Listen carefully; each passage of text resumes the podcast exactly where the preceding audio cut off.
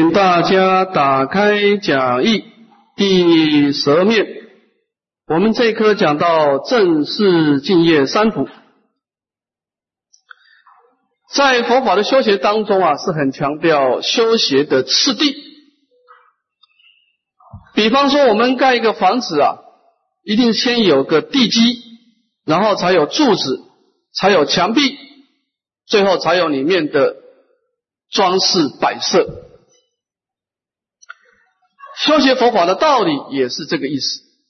我们一定先有一个道前基础，一定先有基础，才有后面的功德的增上。那么净土中，我们追求的是一种跟弥陀的感应道交啊。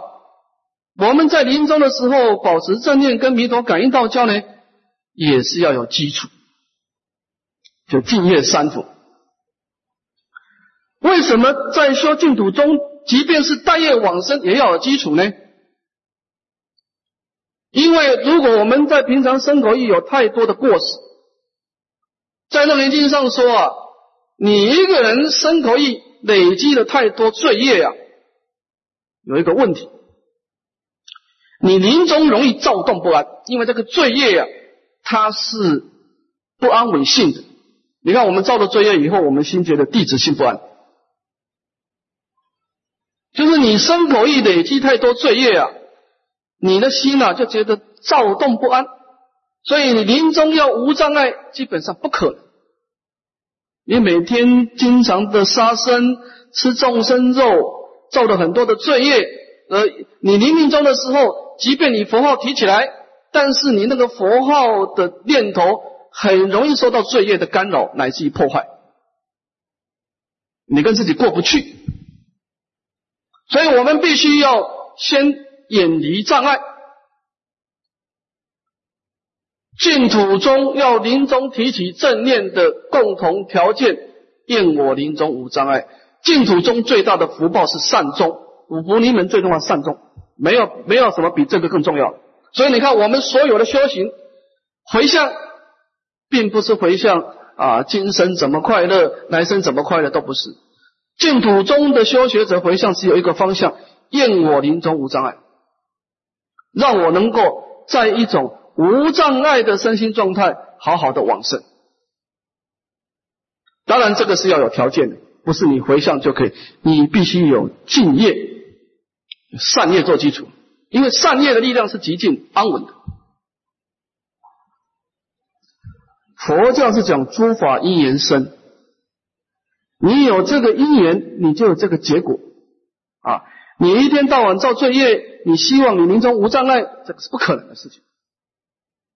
所以，我们既然诉求是临终无障碍，我们就要去造作无障碍的业因啊，就是净业三啊。那么，以上的大以智者大师的观经书啊，他认为前面两个是祝贺。认为净土中的最重要的敬业是第三个啊，三者发菩提心，圣信因果，读诵大乘，劝记行者。那么净土中是一个大乘法门，大乘法门的共同思想是发菩提心的啊。不过发菩提心呢，它投射到净土中最快啊，是两个心，第一个愿作佛心，第二个愿度众生心，把这两个合起来。就是愿往生之心啊，以往生来成就自己的菩提道啊。那么发菩提心以后呢，深信因果，读诵大乘啊，这个是智慧门。前面那个是慈悲门啊，这智慧了。读诵大乘的目的呀，当然就是开启智慧了，解第一地了啊。第一地简单的说，就是我们能够如实的能够。正念真理啊！我们在生命当中啊，我们要化解很多问题。人是有很多问题，因为我们我们有很多的过去，今生一定夹带的无量的过去，就是阿赖耶识。阿赖耶识它不断的释放过去的因缘，所以人生充满了很多问题，因为我们有太多的罪业。那么你今生一定要面对很多很多的恶因缘啊。那么除了忏悔业障以外啊，你的智慧的水平非常重要，你的见地很重要。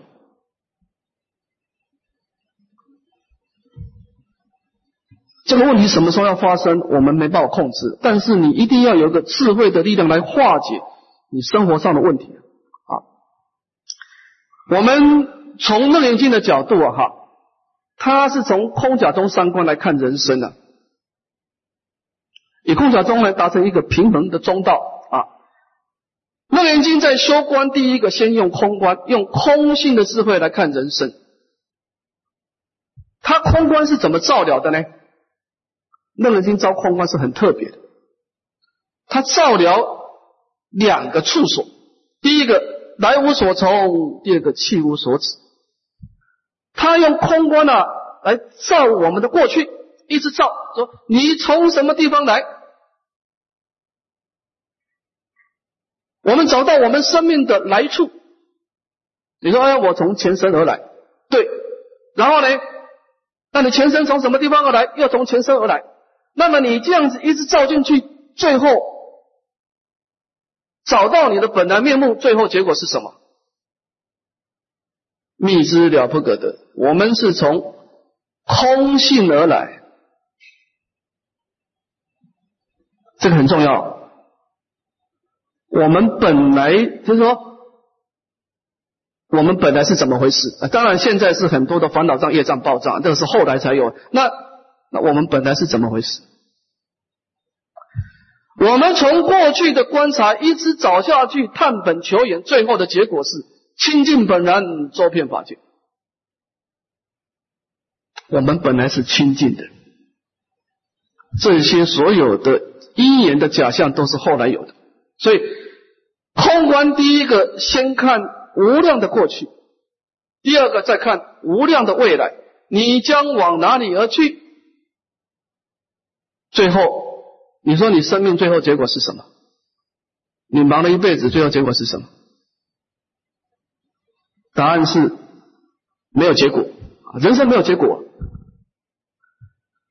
佛陀用做梦来比喻人生。你说这个人做梦的时候，他梦到一个国王，他自己做一个国王。啊，说我们一个晚上做五个梦。那么他梦到这国王呢，他做了很多事啊。修了很多的这个这个善法，那么国王梦结束以后，哎，他诞生升天了。那么天人的果报结束以后，福报享尽了，变成一只蚂蚁。好，那么你做国王做了半天，结果跑哪里去呢？没有结果。你看，我们从第一个梦到第二个梦啊，只是把业力。把业力带过去而已，我们生命没有结果，我们人生没有一个人生有结，因为我们是在酬偿就业的，我们人生是来还业力的，业力还完以后呢，这个因缘就消失了。所以因缘和合，希望有生啊；因缘别离，希望明灭。啊，你第一个梦结束的，好，那么另外一个业力又又显现，变成第二个梦、第三个梦，所以人生啊。人生是怎么回事呢？人生是没头没尾，你没有个开始，也没有个结果，只有过程。所以《楞严经》它的空观是空掉过去，空掉未来，是来无所从，去无所止啊。但是现在的过程不能空掉，他把过程当作假观，因缘和合，希望有生。你今生的因缘是可以从这个地方去积功累德，去开创未来。当你把人生的过去空掉，未来空掉的时候，你就很容易发菩提心了，你就很容易放下当下的因缘而发菩提心，因为你知道人生最后是没有结果的，没有一个人的生命是有结果的，他从空性而来，因为某种业力成熟了，显现出来了，业力释放完的时候，又回到空性了。那么下一个业力显现，又从空性而来，又回到空性而去，就这么回事。人生没有结果，只有过程。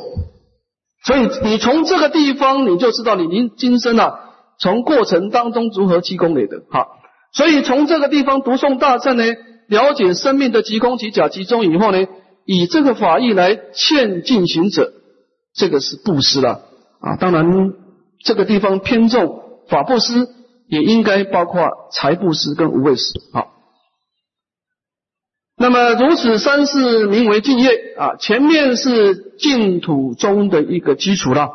所以佛告韦提希啊，汝今之佛，此三种净业乃是过去、未来、现在三世诸佛净业的正因，就是你能够成就清净之业、成就佛道的真实的因种。这个净业三福，智德大师他提出一个很重要的观念说。他说：“这三种的善业啊，都必须有愿力来做引导，叫做有愿之师。他认为这个师啊，这是如理思维嘛。他说这个师啊，是以愿力来引导的，因为师是一种行为的造作嘛。有愿之师，简单的说就是以愿导行，所以他是以整个菩提心来摄受一切的善业，来当做净土中的资料。”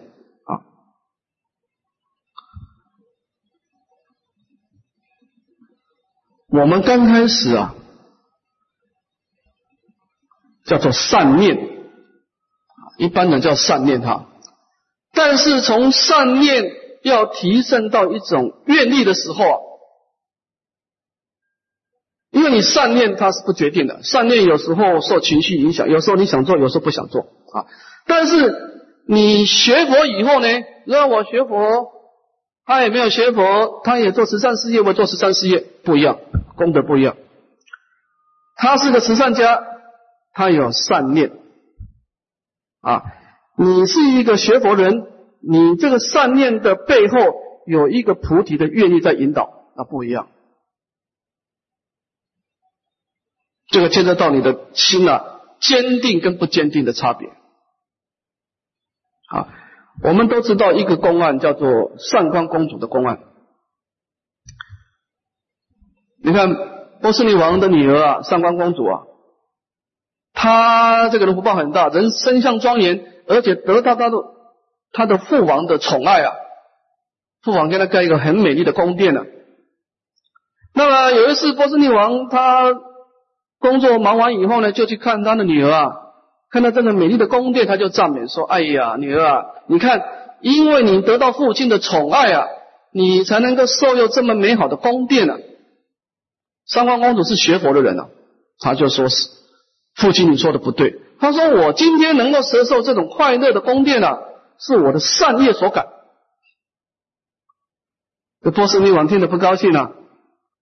那么他如是的在三天的去跟他的公主啊，他的这个公主会面的时候，他问了三次，说你的这个快乐是我所赐给你的，但是上官公主三次都回答说啊。我的快乐是我的善业所感。后来这个波斯女王就生气了，就把她的女儿嫁给一个乞丐。那么这个这个上官公主也认命了，就跟着这个乞丐走了。走的时候啊，他就问这个乞丐说：“那你以前的祖先是干什么呢？”这乞丐说：“我以前的祖先是做官的，不是做乞丐的。后来是因为……”遇到事情啊，家道中落了，到我们这一代变乞丐了。那说，那你应该至少有个房子吧？那么这个时候呢，这个乞丐就带着波斯那这个上官公主到他过去旧的房子，都已经破旧了，没有人住了，长满了这个荒草。后来呢，两个人就把这个草整理一下，就开始自己种菜。结果在。在这个整理这个土地的时候啊，就挖出他祖先留下来的珍宝。挖出来以后啊，上官公主盖一个宫殿，跟他以前住的宫殿完全一模一样。这个时候，波斯匿王看得非常惊讶，就请教佛陀说：“为什么我的女儿？”他今天在我的宫殿里面被我赶出去的，他在外面还可以盖一个一模一样的宫殿，他的果报这么坚固，不可破坏。佛陀说，上官公主过去啊，他讲到两个公案，两段因缘。第一段因缘呢，讲到先讲到先前的上官公主在毗婆施佛的时候，她出世的时候啊，已经是相法时代，佛都不在。他有一次到寺庙去，看到毗婆施佛的佛像，他大欢喜心了，做广大的布施。他布施还不打紧哦，他在佛前咒愿，这个咒愿力量很大。他做两个愿，第一个愿我生生世世护持三宝；第二个咒愿呢，愿我生生世世生于尊贵之家。结果他后来果然都遇到三宝。而且他到天上去，到人间，他一旦做人间，就生在尊贵之家，而且护持三宝。这是第一个讲到上官公主的光环。第二个讲到上官公主跟她先生这个乞丐的互动一言。佛陀说，在迦舍佛的时代，上官公主跟这个乞丐也是做夫妻，两个很有钱。那么上官公主经常布施了。但是她先生呢，没有学佛，就障碍他，叫他不要布施。上官公子一开始是偷偷的布施，后来这个这个他先生年纪大以后呢，慢慢的也受到这个上官公主的感动啊，有跟着他一起布施，后来也跟着他一起布施。但是他跟着他布施的时候，他也是随顺外在的一言布施，他心中没有产生一种真实的愿力。所以他这个乞丐的果报啊，要等到遇到上官公主才能够表现出来。所以你在因地的时候是一种善念，你在修善的时候是选择性的修善，选择你喜欢的因缘啊。那么你发的愿呢，你就没有选择一地，所以以愿力来引导善行啊。就没有所谓喜不喜欢的问题了，该怎么做还怎么做啊？比方说我们台湾现在的慈济，我们看谈一谈慈济这个问题。你看慈济他做的善业啊，全世界都赞美。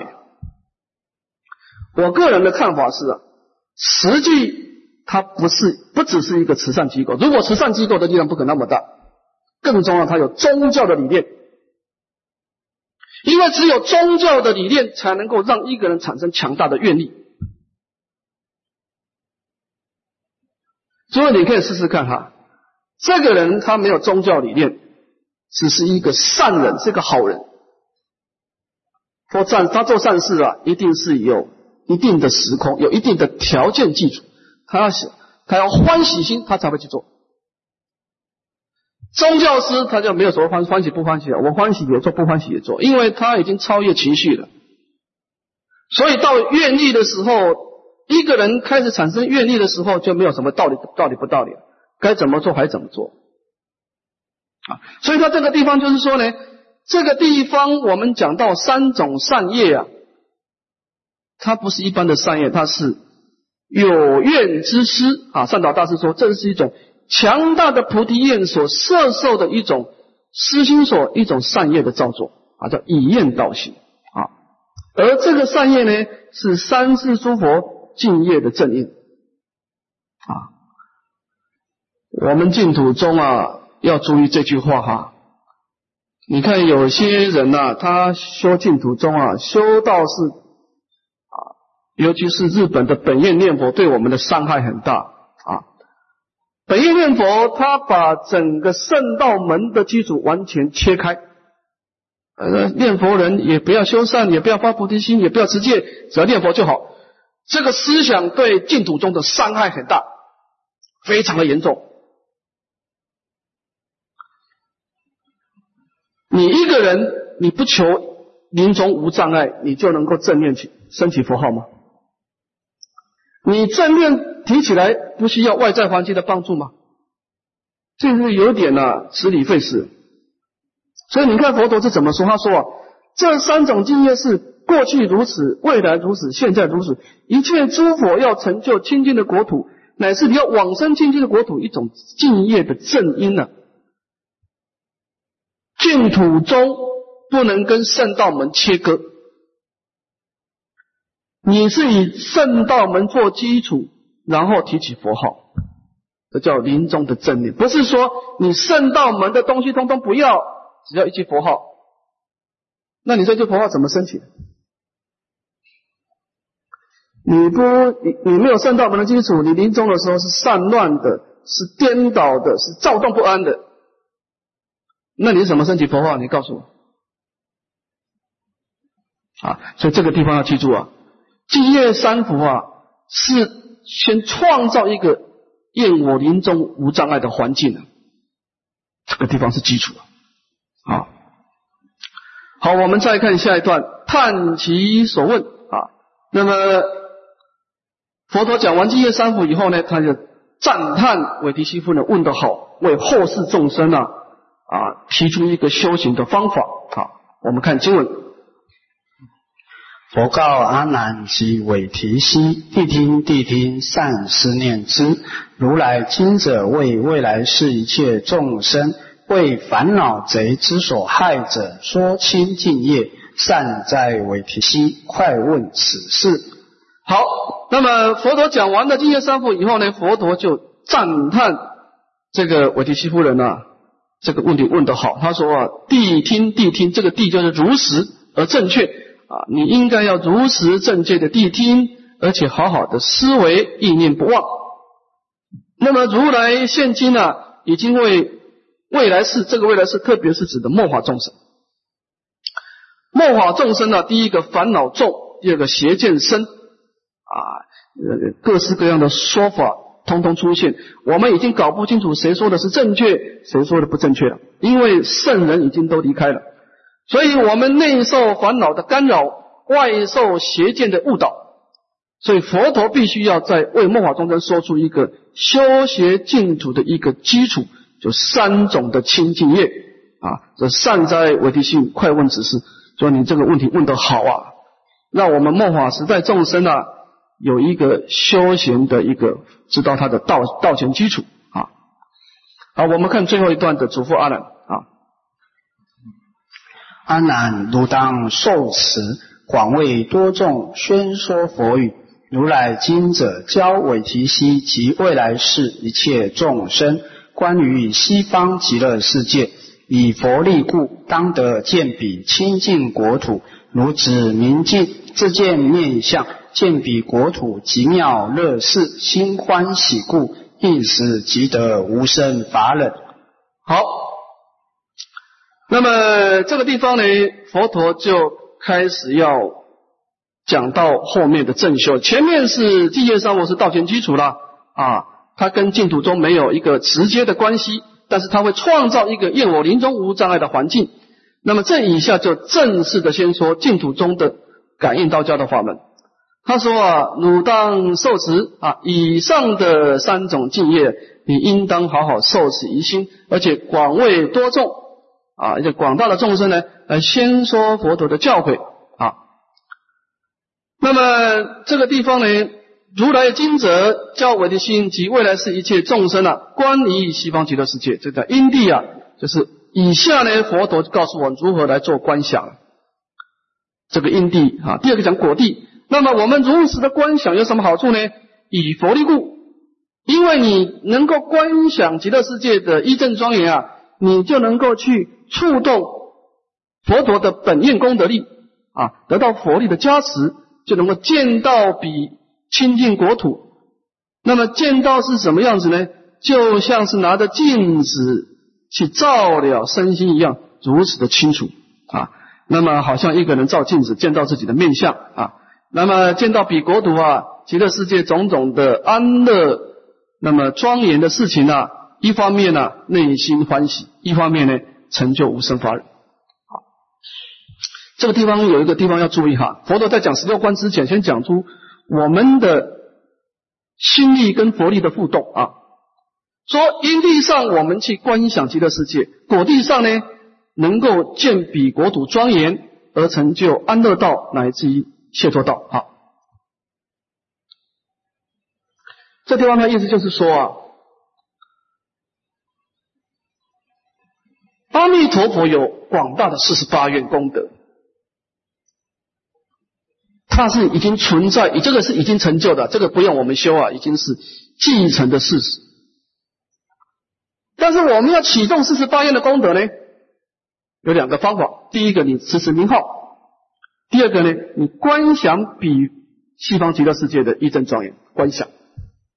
那么当然本经讲到观想啊，那么为什么我们先去观想极乐世界一真庄严，能够去感应佛力呢？在本经当中讲出一个观念说，因为诸佛如来是法界身，入一切众生心想中，是故汝等心想佛时，四心即是三十二相八十种好，四心作佛，四心是佛。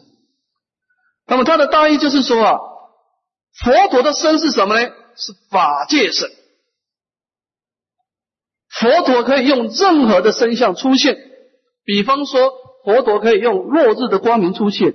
可以用琉璃地的光明出琉璃地的出现，它可以以任何的身相出现，而且这个这个身相呢，它能够入一切众生心想中。你在观想的时候，佛陀就可以跟你跟你感应道交。所以你在忆佛念佛的时候呢，你就记住佛陀的功德三十二相八十种好。就你心中啊忆佛念佛啊。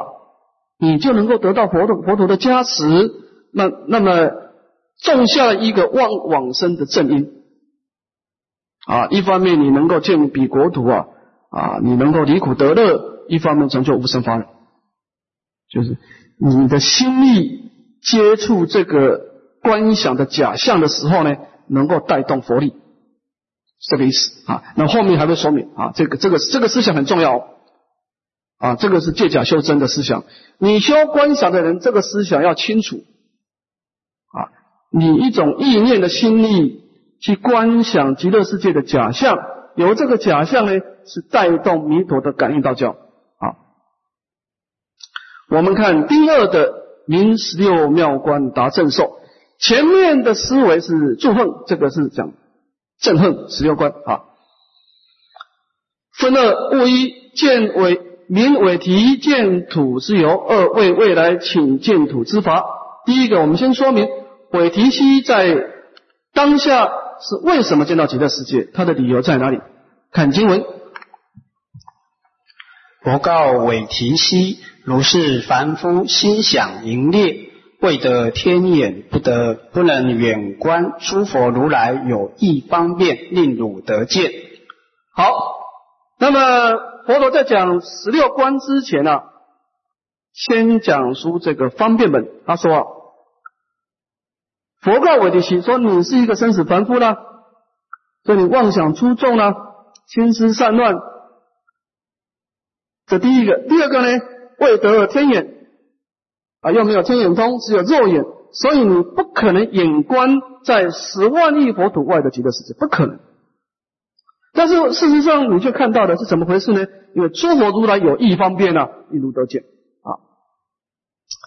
这个诸佛如来的意方便呢，我们解释一下啊。佛陀的出世啊，他内心有真实的功德，但是他的真实功德啊，不能直接的传输给我们，不可以。因为我们跟他有落差，因为他是佛法，他是佛法界，我们是人道法界，落差太大，所以人法界跟佛法界之间的落差，要有一个桥梁，就是佛陀在《法华经》上说的“开方便门是真实相”，也就是说，我们这个佛堂有佛像，那你必须从从门才看得到佛像，门本身不是佛像。但是你透过门看得到佛像，啊，那是什么意思呢？就是说，我们一念心啊，我们没有一个人可以见得到极乐世界，因为太遥远了。谁见得到极乐世界？第一个，我们没有神，没有没有天眼通；第二个，我们妄想出众。但是没关系，佛陀为极乐世界开出一个门，这个门。从本经来看，有两个门。第一个，佛陀用神通力加持你，但是这个门只适用于你生长在佛寺的时候。比方说，韦提希夫人，她跟佛佛陀在一起，佛陀用神通力啊，命如得见。那你生长在正法时代，你占了便宜，你跟佛生长在一在一起。但是他后面会说啊。佛灭度以后有问题了，佛陀已经不跟我们生活在一起，我们只跟佛像生活在一起，有问题了。他不是一个活生生的友情了啊。那么这个时候，我们没有佛陀的神通力怎么办呢？佛陀必须说法，用语言文字来诠释极乐世界。就是说，比方说我们看落日观啊，落日观，我们看太阳夕阳西下的时候那个啊圆球像，那落日是不是极乐世界？当然不是极乐世界。那么，因为它是娑婆世界的东西呢，但是你开方便门，我们的心啊，去接触到落日观的落日以后，哎，我们就能够透过这个落日的假象啊，我们可以进一步看到极乐世界的功德。也就是说呢，十六妙观佛陀完全是从我们凡夫的譬喻里面施设出来的方便。落日观、琉璃地观、宝树光，佛陀全部取材于娑婆世界的东西，通通不是极乐世界的东西。但是重点，这个方面呢是佛陀施设出来的。你只要照他的方向走，你就有一天能够慢慢慢慢的看到真实相，跟阿弥陀佛感应道交。叫借假修真。所以在本经当中有两个观法，第一个假想观，我们刚开始是假想观。我们根据佛陀的方法啊，升起落日观、琉璃地观、宝树观、池水观、莲花观，都是假想。但是你慢慢慢慢慢假想以后呢，开方便门，最后呢，就入如实观，就真实的见到极乐世界。开方便门是真实相。这个假想是这样子啊，我们一念心性呢，现出一个。十六观的假象，这个像是个假象，是阿弥陀释迦牟尼佛施设的一个方便。但是这个假象当中呢，有两个是真实的。第一个心是真实的，我们念心性本来就足极乐世界的功德。第二个弥陀的本愿功德也是真实。相是假象，但是能念的心不可思议，所念的佛也不可思议。所以透过这个假象呢，慢慢慢慢能够。开显真实，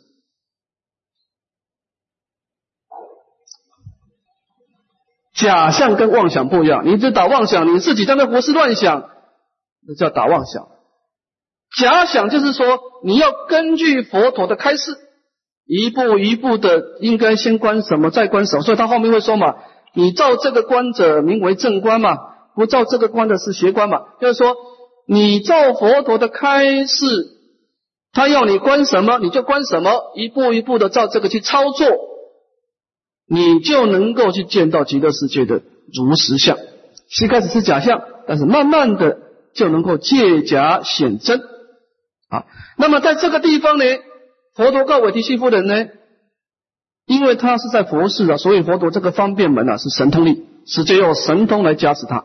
但是末法众生怎么办呢？我们看下一段，我为未来请。建土之法就是，当佛陀灭度以后，我们不可能让佛陀神通加持，那我们要见极乐世界怎么办呢？啊，先看请，再看答，先看经文。时韦提希白佛言：“世尊，如我今者以佛力故，见彼国土。若佛灭后，诸众生等浊而不善，无苦所逼，云何当见阿弥陀佛极乐世界？”好。那么，韦提希夫人当然是很幸运的，他遇到的障碍，但是他跟佛释迦牟尼佛因缘深啊，生长在佛世啊，得到佛的神通的一方便啊，所以见到极乐世界，产生好用。但是他有慈悲心，他说啊，世尊啊，如我今者以佛力故见彼国土，说我今生啊很幸运啊，蒙老人家神通的加持啊，而见到极乐世界啊，我见到是一个如实之境。但这个地方有个问题啊，假设你老人家灭度以后，到了末法众生，那是一个充满的烦恼障、业障、报障啊。先看烦恼障，我们心中有无量无边的烦恼来干扰我们，来污浊我们内心。第二个，烦恼不断的增长广大，变成一种啊坚定的力量的时候，就造恶了，就不善，杀盗淫妄的不善。最后呢，招感无苦。这个无苦啊啊注解很多的哈，但是其中一个比较合理的解释啊，就是六道轮回啊。六道轮回，他把这个阿修罗道把它并入前面的五道，因为五道都有阿修罗哈。那么五道众生呢，各有各各有各的痛苦。比方说，地狱啊有烧煮之苦，恶鬼道呢有饥渴之苦，畜生道呢有宰割之苦，人道有八苦，天人有五衰之苦啊。所以这个地方就是总称六道轮回的生死轮回的痛苦啊，就是祸业苦。那么凡夫众生由祸业苦之所逼迫呢，因何当见阿弥陀佛极乐世界啊？就是说啊，那么你生长在佛寺有神通力，但是佛灭度以后，应该怎么样有方便力呢？来借假修真呢？啊，这一下佛陀就开出了十六关啊，透过这个假象来引导我们误入到极乐世界的足实相啊。好，我们看己二的回答。回答当中分成三大段，第一段六关关一报，第二个七关关正报，第三个后三关名三遍往生。其实我们讲十六关呢，真正的关后只有前面十三关。那么十三关当中呢，前面六关是关一报，后面的七关是关正报啊。首先我们看更一的六关关一报有六种关啊，第一个是日关，二是水关。三地关，四树关，五池关，六总关。啊，先看第一个日关。我们啊，先念第一段。佛告韦提希：如己众生，应当专心系念一处，想于西方。好。那么在本经当中呢，在正式讲到实修的时候啊，说啊。有极众生，应当要专心啊，都摄六根，而且要把念头提起来啊，净念相聚，把心呐安住在一个固定的所缘处啊，叫自心一处啊，无事不办。把心置在哪里呢？是在西方极乐世界的医报庄严这个地方，想于西方。你应该啊，我们要往生到极乐世界啊，我们首先要跟极乐世界结缘。你看，我们平常打妄想，都打娑婆世界的妄想，所以我们跟娑婆世界演的越结越深啊。现在要调整一下，我们现在开始啊，要去假想极乐世界啊，就是专心的啊，能够正面的去观想西方极乐世界好。那么应该怎么观呢？这一下啊，我们看有三段啊，我们就是把这个正观的三段把它练一遍。云何作想？凡作想者，一切众生自非身盲有目之土，皆见日没。当其想念，正坐西向，闭关与日欲没之处，令心坚住，专想不移。见日欲没，状如悬鼓；即见日影，闭目开目，皆令明了。好，那么。我们在做极乐世界假想观，第一个观呢，银河作想是要锁定一个锁关境呢，就是说我们的锁关境呢是日暮，就太阳下山的处所。他说一切众生啊，自非生盲，除非你是天生就是双目失明，生下来就看不到啊，否则只要有有眼睛的人呢，我们一定都看过。啊，这个落日，啊，这是以落日为所观境啊。那么应该怎么观呢？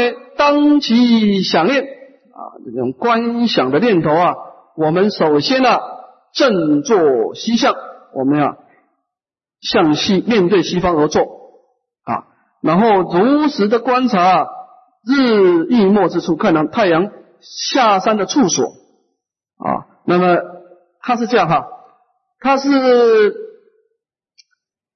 你眼睛先打开，打开的时候啊，就取这个落日的相，取出以后，你把它记起来，你眼睛再把它闭起来，闭起来呢，你在闭起来的时候，在心中啊，把你取的落日相在心中把它现出来。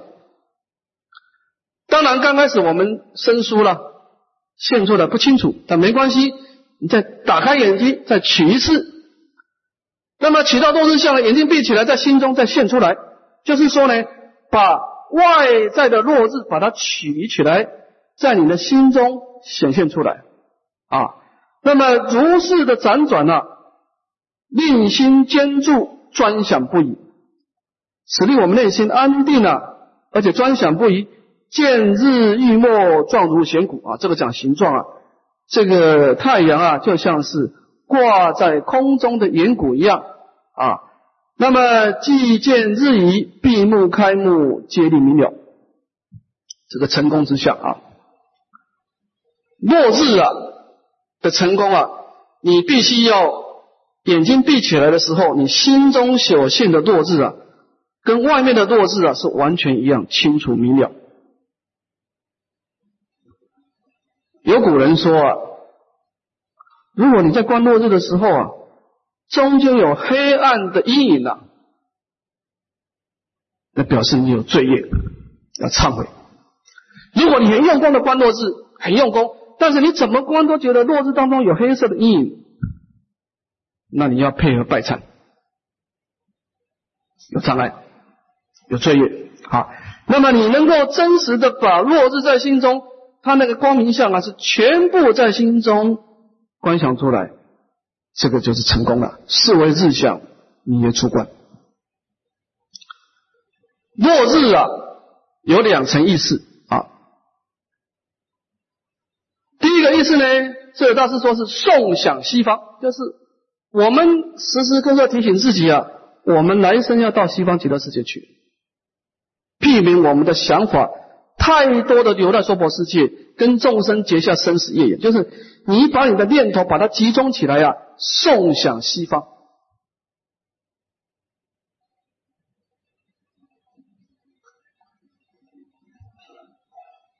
诸位如果学过唯识学，你要知道这个想的力量很大。在无意里面呢，色受想这个响应呢，就是说，你一天当中啊，你大部分都打些什么妄想？你要注意哦。你走路哈，你经常从什么道路哈，你就熟悉哦。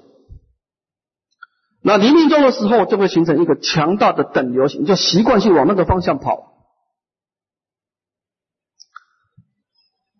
如果你平常哈，经常想啊，哎，我要修五戒十善，我要帮助别人，你是走在人天的道路上。如果你这个人比较出离心很重啊，我想说，我现在啊。不想跟人家接触啊，走入山林不易见人。你的你的生命是走上了二乘的涅槃道路。你在成佛哈，先成就偏空涅槃，然后再回小向大，因为你心中是往这个在走啊。你的心经常发菩提心呐，愿待众生受无量苦，令诸众生毕竟大的。发菩提心上求佛道，消化众生啊，你是持其佛道。所以我们的心啊，有一个轨迹哦。心中有轨迹哦，当然，在死亡到来之前，你都还有机会调整。就是我们心中有一个道在走，就是你看你心中一天当中，你经常出现什么样的想象，那个相状很重要。当然，你偶尔升起一个恶念，这没关系的，你这叫做一时的思念，这个念头跟你来说很生疏。你起来以后马上忏悔，把它放掉，这个就算了，这个力量不大。但是如果有某一个念头，你一而再、再而三的升起，已经形成你心中一个强大的轨迹，这个你就要小心了。他，你的心中已经走出一道轨迹出来了，这个已经产生一个强大的力量，一个强大的灵动出来了。在唯识学是么？唯识学是认为说啊。生命是你的想象力创造出来。那么基于这个理由呢，佛陀就开方便门说：，呃，那我们想象力创造了来生啊，就是说你今生啊，哎，你今生怎么来的呢？因为你前生经常打一个妄想，把你今生创造出来。你今生，如果你前生经常打布施的妄想，哎，你今生富贵。哎，我应该怎么样把我的东西跟人家分享呢？你前生经常打悭贪的妄想，有东西占为己有，你今生就贫穷。你前生人家刺激你的时候，你经常打的是忍辱的妄想，退一步海阔天空，你今生就庄严。人家刺激你的时候，你就马上还击嗔恚，你今生就丑陋。所以你前生心中的想象啊。很多很多的想象啊，就创造你今生一个综合的果报。由此类推，你今生的想象，你已经开始在描绘来生了。当然，你只要死亡到来，你可以重新塑造你的妄想。第一个，受想西方，你要经常告诉我啊，我来生要到净土去的啊，今生是我最后一生的啊。你要把，你认为说，若是。某种程度，它是在告诉我们西方极乐世界的一个方向的指导，叫送向西方。第二个，取光明相，我们去取这个落日的光明，因为光明相在整个极乐世界观察里面非常重要。极乐世界的观察依报有三种相最为最为重要。第一个光明相，在文数学上说啊，你临终要堕落上恶道的人呢。你你看到的第一个一定黑暗相，所以你做梦的时候，你竟然梦到你在一个没有光明的房子就不好，这个就不好啊。功德相第一个是光明的，广光明的。你说临终人看到光明相啊，这个人大概不会到三恶道去了。第二个清净相，极乐世界没有污秽，所以它琉璃地啊，它为什么那个琉璃地要内外透明，要清澈透明？就是在表显那个清净相，极乐世界的清净相。第三个庄严相，七宝庄严。所以极乐世界是三种相状。其实后面很多的依报庄严啊，它的表达的方式有所不同。它是在表浅三种相：光明相、清净相、庄严相。那么为我们在跟弥陀感应道交啊，做一个布局，就是借假修真。你照佛陀的开示去思考啊。我们已经从一个本来是走上生死轮回的道路啊，本来是打的是生死轮回的妄想啊，把它引导到走到极乐世界的道路上去。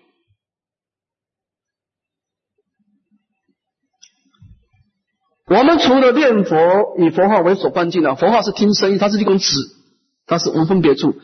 但是你在念佛的时候，你的心中的心态很重要，你的观。你经常能够升起极乐世界的观想，你跟娑婆世界的业缘就慢慢的淡薄，你跟极乐世界的缘就深。所以改变我们的妄想，就在改变我们生命的轨迹，改变我们走的道路了。你读读为师，你就知道，你平常打什么妄想啊？那是一个强大的力量，那个响应的。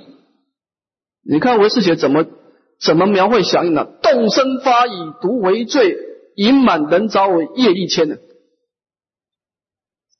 造业力强，临终的时候牵引力强，隐隐满人遭业力牵。我们的生命是由我们的妄想在牵引的，响应的。五蕴当中啊，色受想行识这个响应的力量最大，其他都是跟他配合的。佛陀为什么出世？佛陀不能把功德送给我们的。佛陀，你把你把你的功德送给我，不可能的。佛陀出世只有一个目的啊，开示悟入佛的知见。就是说，佛陀平常遇到事情，他是怎么想象的？哦，佛陀遇到事情，他选择用布施的想象，用持戒的想象，用忍辱的想象。所以，我们是学佛之前呢，先学佛的知见，就是佛陀的思考模式。在天台中说啊，你要成就佛的种性啊。如果你的思考模式经常是杂染的，你的生命就跟三道道感应道交。如果你的出出口，你的思考模式是偏空出离的，你都不喜欢跟人家往来，也不想做善事，但是你又很清高，你一定是走向二乘涅槃，没有其他道路。所以你要去改变你的想象，你才能够改变你的种性，最后才能够改变我们生命的结果。十六这个十三观就是改变我们的想象，让我们本来跟娑婆世界感应道交的力量，转成跟极乐世界感应道交的力量，是这个意思啊。那么我们刚开始是一个假想，但没关系。借假修真，假的东西修久了以后，他们会说，佛陀会说啊，假想修久了，极乐世界的真实相就会在梦中定中，真的东西就会出来。假想修久的，真实的极乐世界就出现了。借假修真，因为这个假是佛陀施设的，佛陀的方便门不一样啊。好，我们今天先讲到这个落日观啊，向下文长复再来日回向。